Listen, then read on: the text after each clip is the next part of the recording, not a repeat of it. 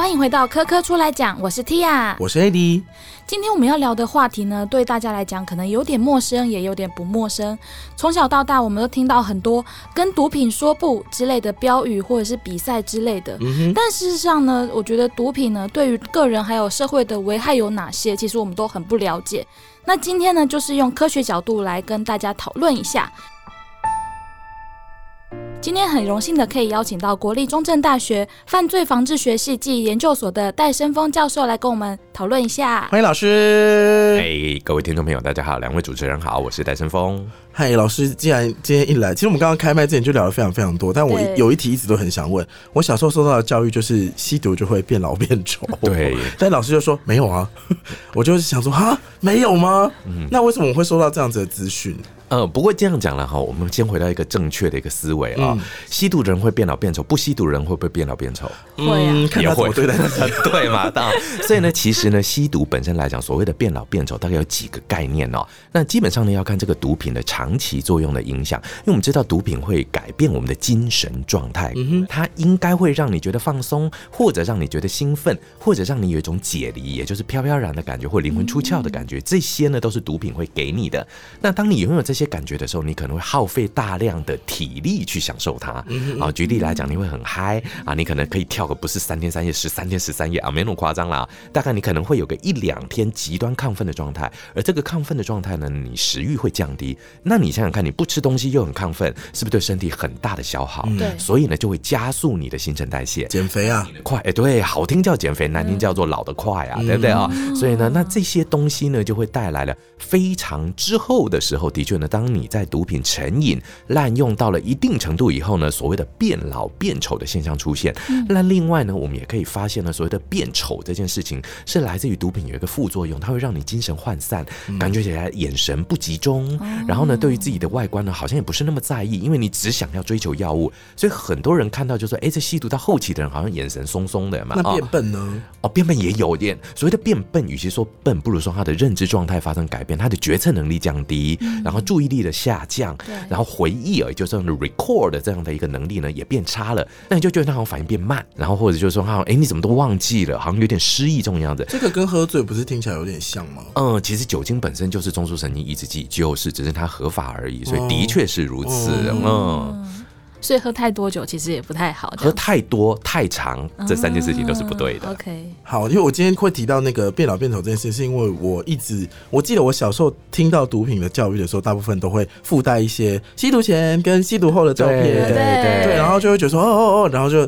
就是一直远离它，但是陆陆续续成长过程当中，你看新闻啊什么的，你会看到什么毒品入侵校园啊，或者毒品滥用的大问题啊。是，所以我始终不太明确，因为台湾有分一二三四级嘛。是，所以我们可不可以先从毒品的分级开始跟听众稍微聊一下？好的，那我们呢，毒品的分级呢，是我们有一套特殊的法律啊。那这套法律呢，叫做《毒品危害防治条例》。嗯那这个《毒品危害防治条例》里面呢，我们根据毒品的以下的三个特性来制定它的分级基准啊。那第一个就是身心危害性，这两个是放在一起的哦，身体跟心理状态的危害性。那第二个是它的犯罪延伸性的问题啊。那再来是社会的危害性这样的一个问题。所以呢，基本上呢，我们的毒品危害防治条例在设计的时候呢，一二三四级毒品，我就现在呢大概简单的把大家常听过的毒品帮大家分类一下。好，那一级毒品呢，大概最有名的就是个鸦片系列。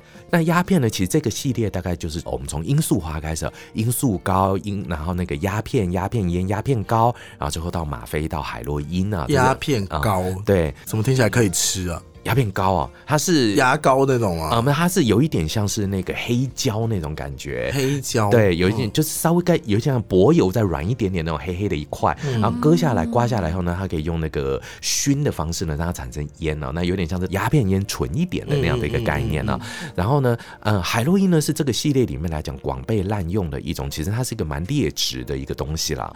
那一般来讲呢，海洛因被称为二十世纪的台湾世纪毒王。啊，那也就是说呢，其实台湾。深受这个鸦片系列药物的毒害，真的是长达战后之后就开始了。为什么？呃，因为第一个呢，其实这个我们要有一点点要去质疑一下日本人呢。当时在日治时代的时候呢，其实日本在台湾呢曾经做过有鸦片的管制，但他做两套管制方法，一套呢是日本人是严禁用鸦片，但是他开放台湾人特许使用啊。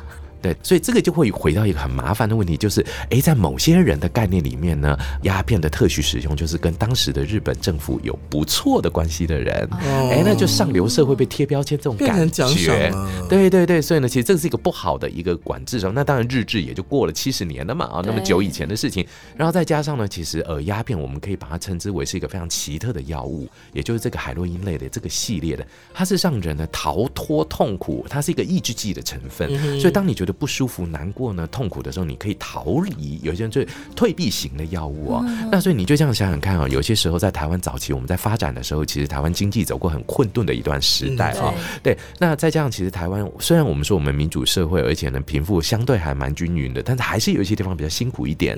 那这些生活比较辛苦的地方的朋友们，为了逃离现实的痛苦，哎，很容易被海洛因附身。那麻烦来了，你被海洛因附身，那也就算了，但是问题海洛因超贵啊，那你又穷又用了最贵的药，那怎么办？贩毒。哦，所以就变成一个犯罪循环。对，所以呢，海洛因的世纪毒王的这件问题呢，来自于这，而且海洛因呢，它的阶段症状又非常的不舒服哦。是怎么样呢？呃，这个一般来讲，你如果海洛因上瘾了，或者是已经滥用到了一个阶段以后呢，你一旦一瞬之间停止使用海洛因，你浑身会那个骨头好像被钻进去的酸痛，哎呦，然后呢，呃，打喷嚏啦、流鼻水，整个人不像个人，然后整个会有很那种燥起来，然后很强烈的厌世的那个状态，听起来很像无止境的生长痛，然后再加感冒，嗯，对，然后你可能食欲各方面，或者甚至会有失禁，很多很不好的现象。多久？但是这个现象大概五到七天就过完了。嗯，因为呢，海洛因在我们身体里面呢，其实是可以被排泄掉的啊。所以呢，如果说你只是少量，或者是你的成瘾状况不是那么明显的时候，海洛因在身体里面大概是二十四小时就排光光了。但后续的不舒服大概要维持五到七天啊。五到七天后会变怎样呢？全新的人。你说我就。自由了吗？他就过了嘛，也已经他就过了，就会变就是比较对对对，之前的就就像新冠肺炎的这个确诊过了，七天解隔离了这种概念。哎，那但是麻烦的事情来了，所以所有的毒品都是这种的，生饮好戒，心瘾难防啊。也就是说，人难免还是会有挫折跟痛苦嘛。那你未来一碰到挫折痛苦，你可能就会想到，哎，我之前用海洛因好舒服耶，嗯，那我就回头再去用了。对啊，所以呢，这个就是很麻烦。毒品就是连接的这些东西，也就是人的情绪一连上了，那你这个情绪一到。我就去用这个药。老师，那这种药你刚刚提到是抑制嘛？嗯，可是有另外一种是不是兴奋？没错，那这两个对于使用者来说，他们造成的影响跟心理有什么样的暗示？好，这么我们就介绍呢兴奋剂这个部分。兴奋剂呢，基本上呢还有一个叫做一级毒品，我也在兴奋剂里面比较有名，就是骨科碱。不过呢，还好骨科碱极少进入台湾，原因在哪里？欧美就用光了啦。呃，因为 对，因为骨科碱呢，它本身是这个骨科树哦这种植物里面所提炼出来的，哎。Coke 对，c o k coke 这个树哦所提炼出来的。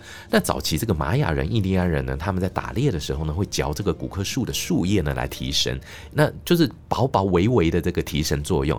后来他们发现了，哎，把这一种树枝哈，然后涂在这个弓箭的尖端的时候打猎，哎，这个。对于动物就很强，等一下你把这个骨科的这个比较精炼一点的汁液打到动物体内去，动物就会心脏麻痹，就更好抓它嘛，哦，所以呢，哎，他们就发现可以拿来狩猎。之后呢，慢慢慢慢精炼以后呢，骨科碱就变成欧美最喜欢用的中枢神经的兴奋剂，它效果非常的兴奋，会怎么样？很开心，呃，很专注。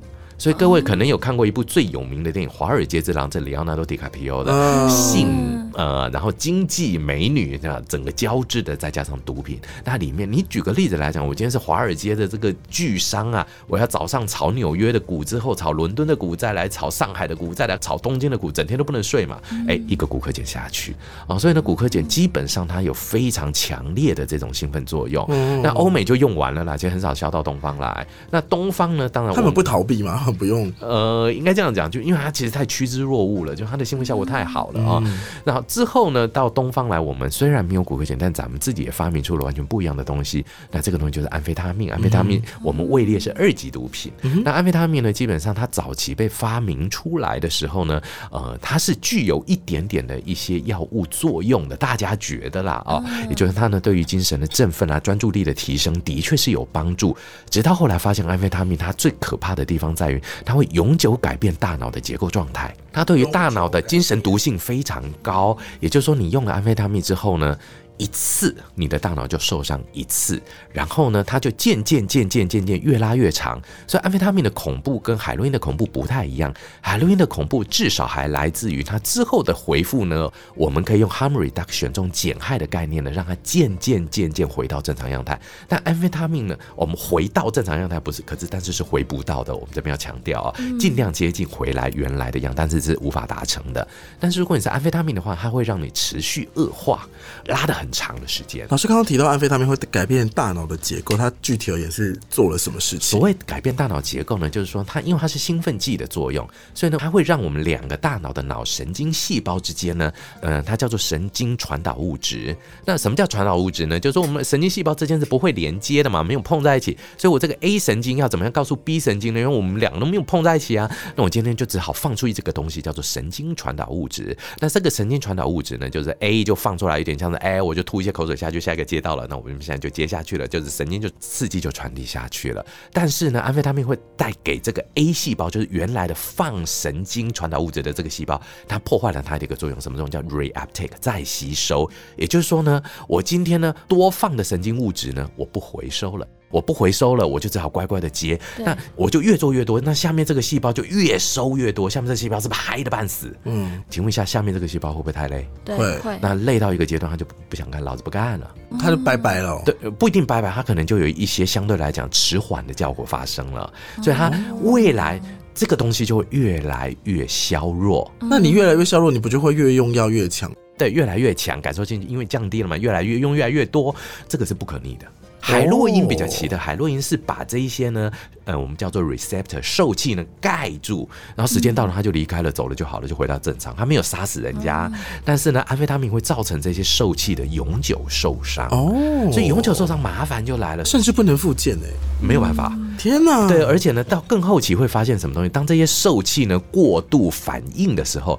安非他命在极后期会产生，现在我们要很诚实讲，这是台湾未来很隐忧的部分，因为我们从二零一二、二零一四那阵子开始呢，安非他命的增加率已经远胜于海洛因的增加率。为什么？呃，因为台湾的社会形态在转变，兴奋剂呢，大部分会存在在我们这个社会经济状态比较好一点的地方。因为你可以享乐，你可以玩，你的经济状态还不错，然后你就想要多享受一点人生，所以安非他命这种兴奋剂就会上来。或者你可以，你想我多工作一点，然后多赚点钱嘛？但你想想，我用海洛因，然后抑制了躺着睡觉，那钱都没了，那不是很奇怪吗？对不对啊？好，所以呢，当他兴奋以后呢，那问题就来了。你想看二零一几年开始使用安非他命，大概会经由十到十五年以后，让你产生极度的一个危害现象，什么幻觉？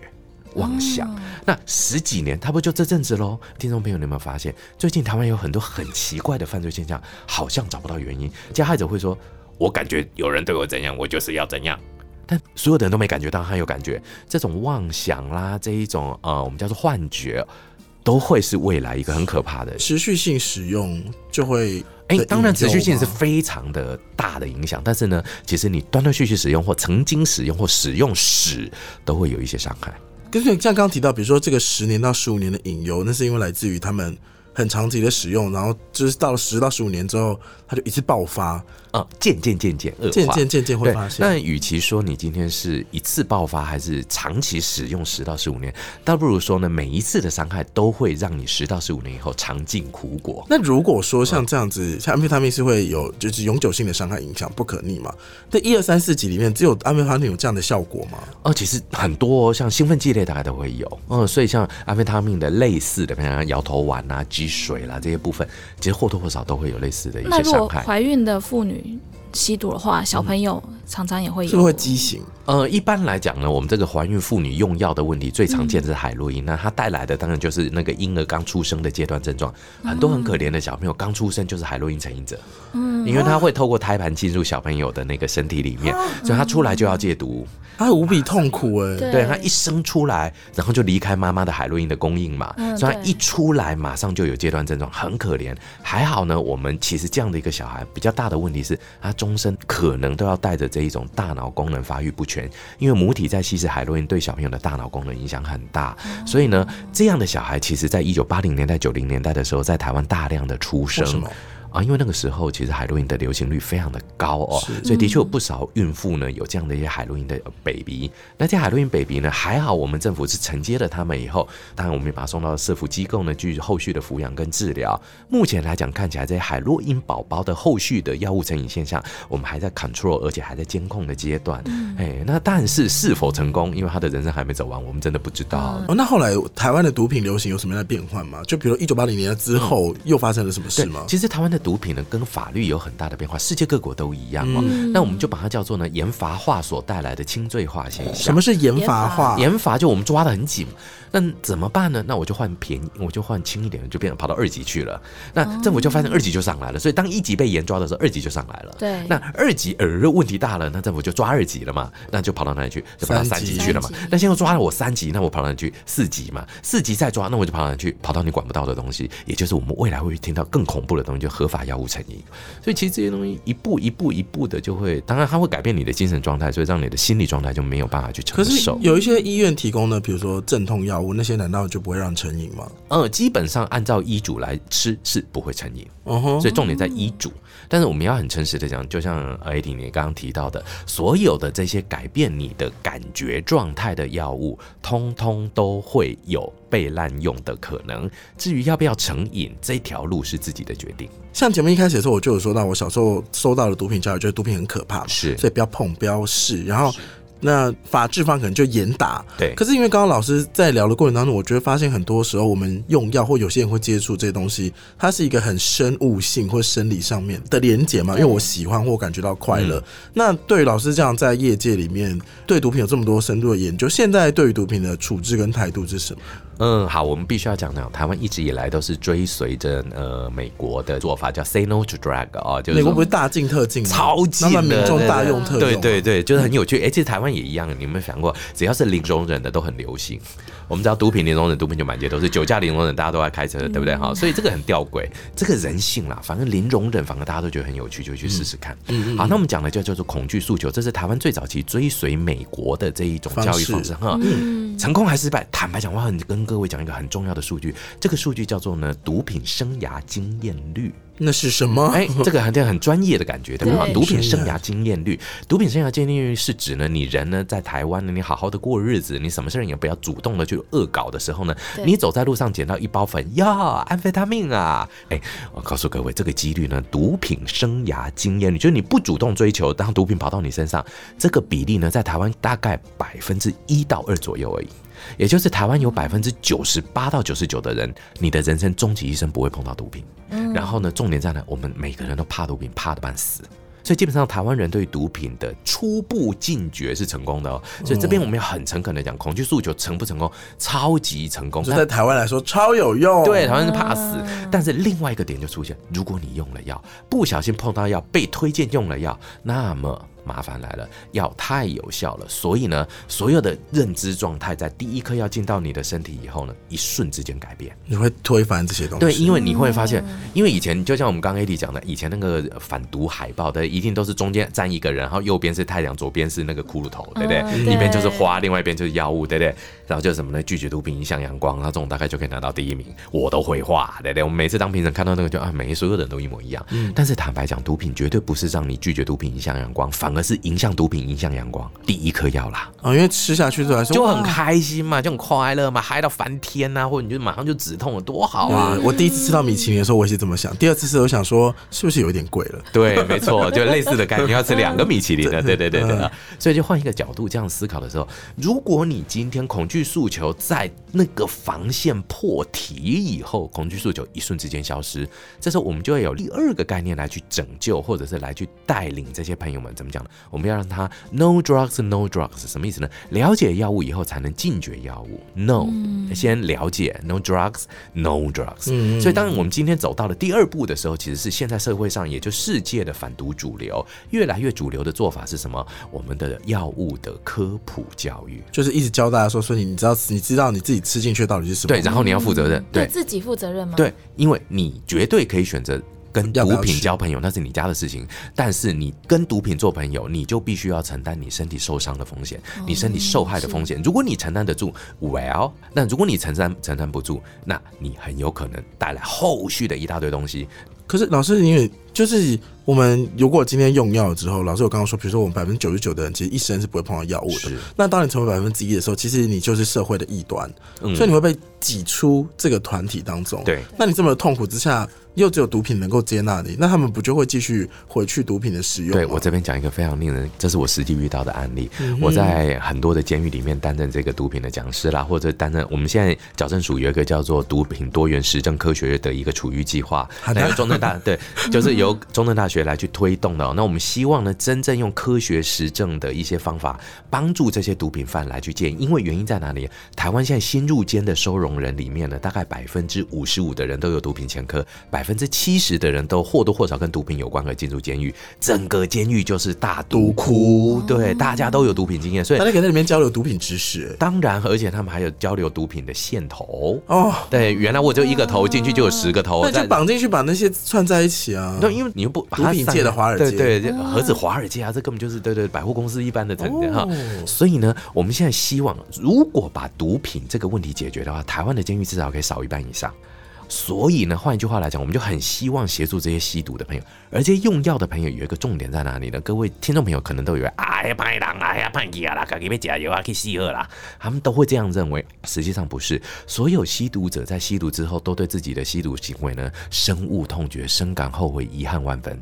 他们都想戒毒，超级想戒毒，只要药一醒过来，每个都羞愧的半死啊！我个假多个戏啊，我今天不好，我烂掉啦，什么什么什么的，很多想法，他们是这样子的，他们自我概念超级的差，他们觉得自己就是个烂货，就是烂掉了。所以呢，我们就要帮他们做很多的重建啊。那你们要怎么帮他们重建这个概念？哦，我们其实有很多的一些课程了啊、哦。那最重要的几个，当然就是从药品知识，然后呢，从药物的，我就像刚刚跟各位各位听众朋友们介绍的药的一些流程等等的。那还有他吃的药对他的伤害，再来法律的了解。嗯然后更重要的一件事情，尤其在女性用药者的部分，来自于他的全新社会支持的建构，以及他社会支对，还有他的这个个人的情绪状态的支持。因为我们会发现呢，女性在用药的时候呢，她们的一些线索连接很强力的是来自于情绪，所以呢，很多女性的用药朋友是来自于当自己感觉孤独，当自己觉得自己不好，那她就会用药。男性比较不一样，男人为什么会用药？嗨呀呀滴啦，加油啊！单纯的对 快乐。对对，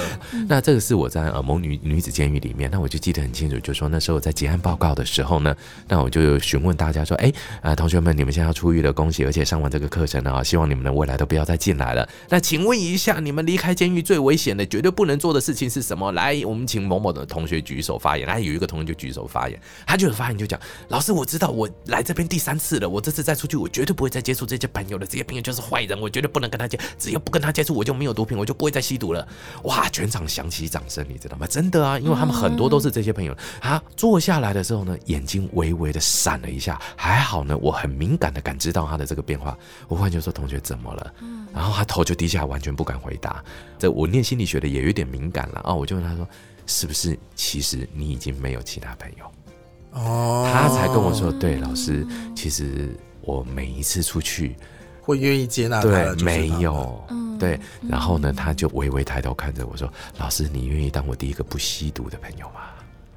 那时候其实很可怕，因为呢，我们不能留资料给这一些当事人，嗯但如果不留的话，是不是更明显的社会排挤？对，对，所以我最后呢，还是留下我的真名跟呃学校的联络的方式，这是公示的嘛，你还是查得到我。我觉得这个就是大家愿不愿意给他们一次机会就好了。这样的力量跟支持是有在想办法替他们建立的嘛？因为没朋友这件事情，其实我觉得应该长期以来都是这样，所以他才回去交吸毒朋友圈嘛。嗯嗯对，所以我们会教导他，所以我们后续也有很多课程，比方要教导他正常人际关系的建立的手法啦，或者就是说呢，呃，在剧毒上面你可以怎么做？他们就是一些呢，呃，relationship human relationship 的这一些增强这些部分呢，我们都会做很多的一些给予。所以我觉得整体上面来讲呢，呃，药物或毒品这个议题，它真的是一个全班性的议题，而不是单一个人犯罪或怎样怎样。嗯，它这跟整个社会的那个结构还有支持是对，因为我们就说毒品，零容忍，那零容忍你要这一趴的人跑到哪里去啊？对啊，就是你你要他们把保证那它挤掉就已经是这样的状态。对啊，所以有时候我真的，我有一次讲到很毒的一句话，怎么讲？我就跟他们讲说，各位同学，你们真的以后可能也不会见到戴老师。他们就很开心，对啊，我不会再进来。我是胡烂呐，你们保证会再进来，我根本不信任你们。然后他们就笑笑，我说，但是老师为什么为什么这样讲？你知道，因为各位，尤其你现在如果听到这个节目的话，各位用药的朋友们，你的生命是缩短的，你被药物砍掉了很多美好的生命了。你可能在很集中的时间里面享受你的生命，但是它其实变短了。所以我会跟这些用药的朋友讲，其实呢，使用药物之后的平均寿命是缩短很多的。老实说，今天如果有人突然有一个 A 角色出现，然后跟我说他跟毒品是有关联，不管是前科或者有在用药，我会不知道用什么样的态度面对他。对，即使我可能理智上知道说他一个礼拜有六天或六天半是清醒的，他可能只有那半天控制不住他自己。对，所以老师对于这方面的话，有没有怎么宣导，或是可以告诉大家的事情？呃，其实我觉得呢，呃，我们在毒品犯这部分最重要的一件事情，其实还好，台湾的一个前科，我们不会把毒品犯刺在额头上写个毒品两个字啊，不会轻蔑。对对对对，好，所以呢，基本上呢，我觉得就是说，对毒品这件事情呢，如果在急性发作期的朋友们，我们真的要远离。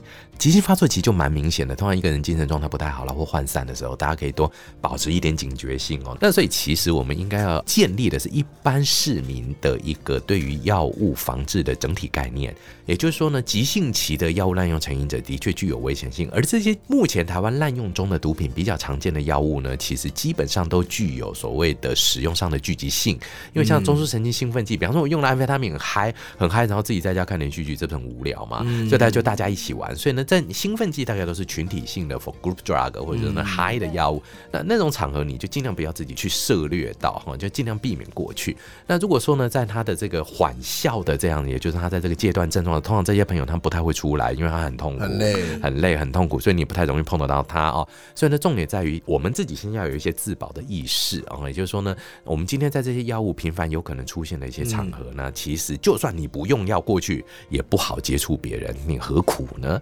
那就我们尽量能够让自己避免到这些场域。那如果你觉得那些场域你有自己想要享受，你要享受的是音响，你要享受的音乐，享受灯光，OK？那你进去的时候呢，有一个避免必须要注意的，也。就是所谓的呃被动吸入，比方说我们今天安非他命大麻烟出来，对对对对对，这种二次吸入的问题，你自己就要承担这件事情啊。那我们不能说完全没有，那所以呢，这些东西是我们要知道以后自己去做。所以有一个很重要的就是自我责任的养成啊，嗯哼，这是必须要去建立的概念。这个也是被包含在。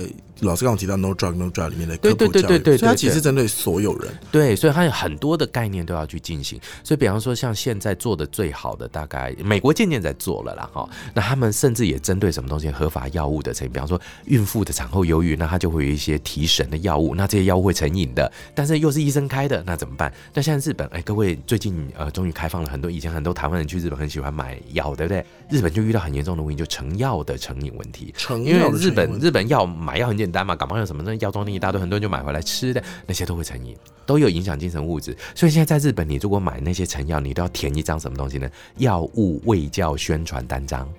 你要先看过那个单张以后，看懂了以后，获得药师的确认，你才可以购买那个药物。日本的成药这么好吃吗？药哪有好吃的？对啊，我知道为什么大家都要去日本代购这些药，因为那个药，其实讲好吃，应该讲有效哦。可是我们怎么知道我们买的这些药会不会有一些成瘾性呢？是我们自己要察觉。哦，那当然了，那就是消费者自己的责任。因为呢，其实我们这样讲哦，如果变成毒品了，那查气责任在政府啦，你的不抓那是政府的错啊，对不对？好，那如果说今天是合法的药物，政府可。我今天，这是药啊！如果你连这个都不能吃，那你们药就没了嘛，对不对？所以政府真的没责任了啦。然后再来什么东西呢？药商也没犯法呀，我我卖合法的，你也不能抓我啊，对不对？那消费者我就生病难过，我要止痛，你也不能说我犯法，那怎么办？所以他把责任这个选择很正确，放给谁呢？放给贩卖端、店头端，他希望让店头端呢去控制这一个。提升药物知识，因为有需求才会去买，所以呢，一定是店头端才会碰到。所以呢，比方说台湾也曾经很成功的做了这样子什么东西，买木炭以前多关心对方，这还好吗？对，嘿，类似这种东西的，嘿，所以比方说中秋节买木炭，他可能就比较没有什么太大关系。但是你忽然间闲着没事，端午节去买木炭，这就有点怪怪的，对不对啊？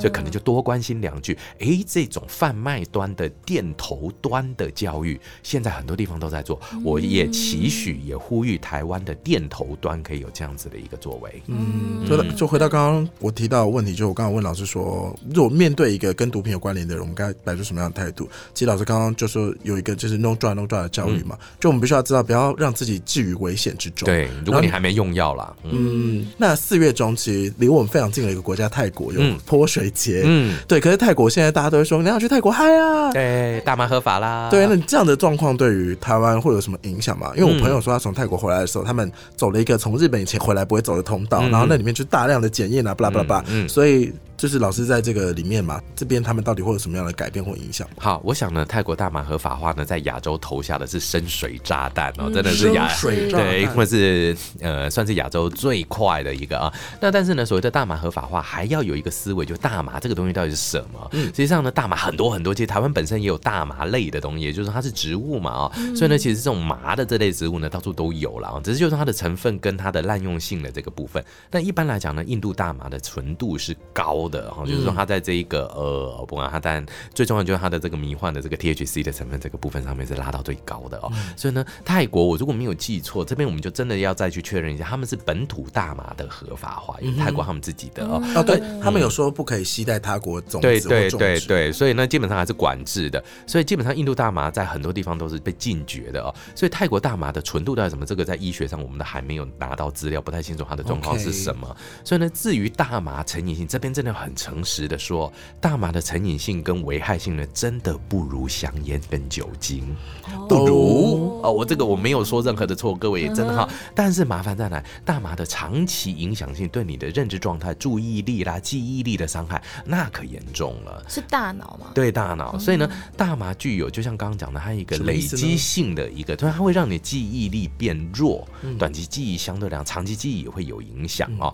然后呢，换个角度上面来讲，它会让你整个的这专专注力涣散掉，因为它是算是一个迷幻啊，又抑制这样的一个成分，所以它会让你整个呢好像不专心了，所以你可能对于危险的那种专注力就会降低。所以呢，有些人会说，哎，有些地方呢，在大麻这个合法化的地方，它的交通状况似乎好像比较容易产生这个呃交通的问题啦，或者驾车上面的问题等等的这一些。那这些其实呢，你要说因跟果，因为我们没有办法做研究，说来我们来吸大麻吸了去开车，没有这种因果。我们往往是以果导因，对，也就是说，你今天撞车了，然后发现你身体里有这个大麻的残疾，类似这样的一个概念。是，所以以果导因这种不是研究的概念，我们只能说呢，在这一些案件中，哎，有这种案件的趋势越来越高，会不会是大麻？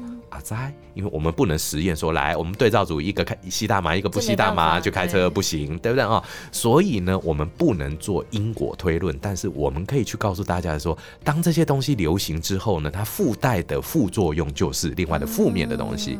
那大麻最麻烦的是什么东西呢？我们叫做药物印象的普及化。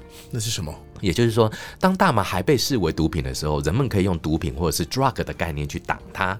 但是当大麻变成一个 substance，变成物质的时候，变商品了。对，变商品了，那你就挡不住了，就自由选择了。对，那。在人民的自我控制的这样的一个法治的能力跟自我行为责任感还没养成之前，贸然开放，危险性是高的。那对于台湾会有什么影响？哦，我觉得对台湾的影响会很大，因为基本上大吗？可我们也没有让他进来？那台湾的对于大麻的这一种认知需求会日趋开放啊，我们就会说，哎，泰国都开放。对对对，你看台湾跟泰国，Thailand 跟台湾不是差个发音而已吗？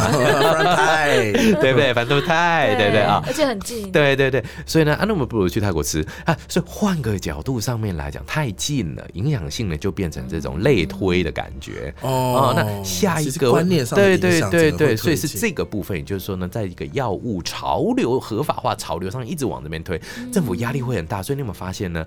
大麻这个问题在泰国合法化之后，我们这边提出来的不是外交部什么也都没有，我们也没有什么有意见。我们现在是法务部再三延伸，在台湾大麻是二级毒品。对，法务部出来讲话呀，嗯，对，有有很多相关的对，以避免法律的这个底线被冲垮。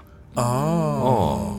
所以，我们刚刚一直提到说，很多人会讲毒品的除罪化，这三个字其实还不能说，在台湾还没有这个一个潮流。我们先从入病论啊，如果他真的是病的话，我们要去治疗他们嘛。对。那这个角度来去讲，可能会比较适合一点。好，非常感谢今天老师讲的这个非常多，而且老师语速好快，我觉得资讯量也是密集度比较高一点。所以今天这集你可能没办法加速收听。那最后如果说，哎，如果听众朋友听完，可能因为老师这边讲了很多毒品的知识嘛，所以如果我发现说，哎，其实我朋友可能怎样怎样的话。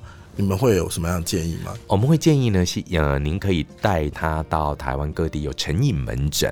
哦那如果以台北来讲的话呢，像台北联合医院的松德院区，那那边呢就是一个非常专业的，可以收治我们的相关的成瘾的一些朋友们。很明确可以提供帮助。对对对对对，然后呢，当然呢，我们的各地的医院其实成瘾门诊，如果您不介意的话，上网搜寻一下哦。对，通通都会有成瘾这两个字。那记得不用去看，我们没有毒品门诊啊，不会那么可怕，嗯哎，它叫成瘾。对，好。那最后 Tia 有没有什么是要告诉大家呢？我们今天讨论到很多跟毒品有关的一些科学知识，不过其实善用化学跟科学的知识的话，使用正确的方法以及材料，其实还是可以带给人类很多更健康或是更便利的生活。嗯，科教馆除了各种亲子或学童的课程，其实也有开放很多给一般大众的课程，像是今年夏天呢，就有保健化妆品的手作、天然植物的涂料和香水系列的课程。欢迎大家来官网或者是脸书科教够好玩来洽询哦。那大家有空的话，都记得要就是多上科教馆，科教够好玩，嗯，来洽询。今天最后呢，再次感谢我们的戴胜峰教授，谢谢谢老老师，师谢谢谢谢各位听众朋友下次再见喽，记得锁定科科出来讲，拜拜，拜拜。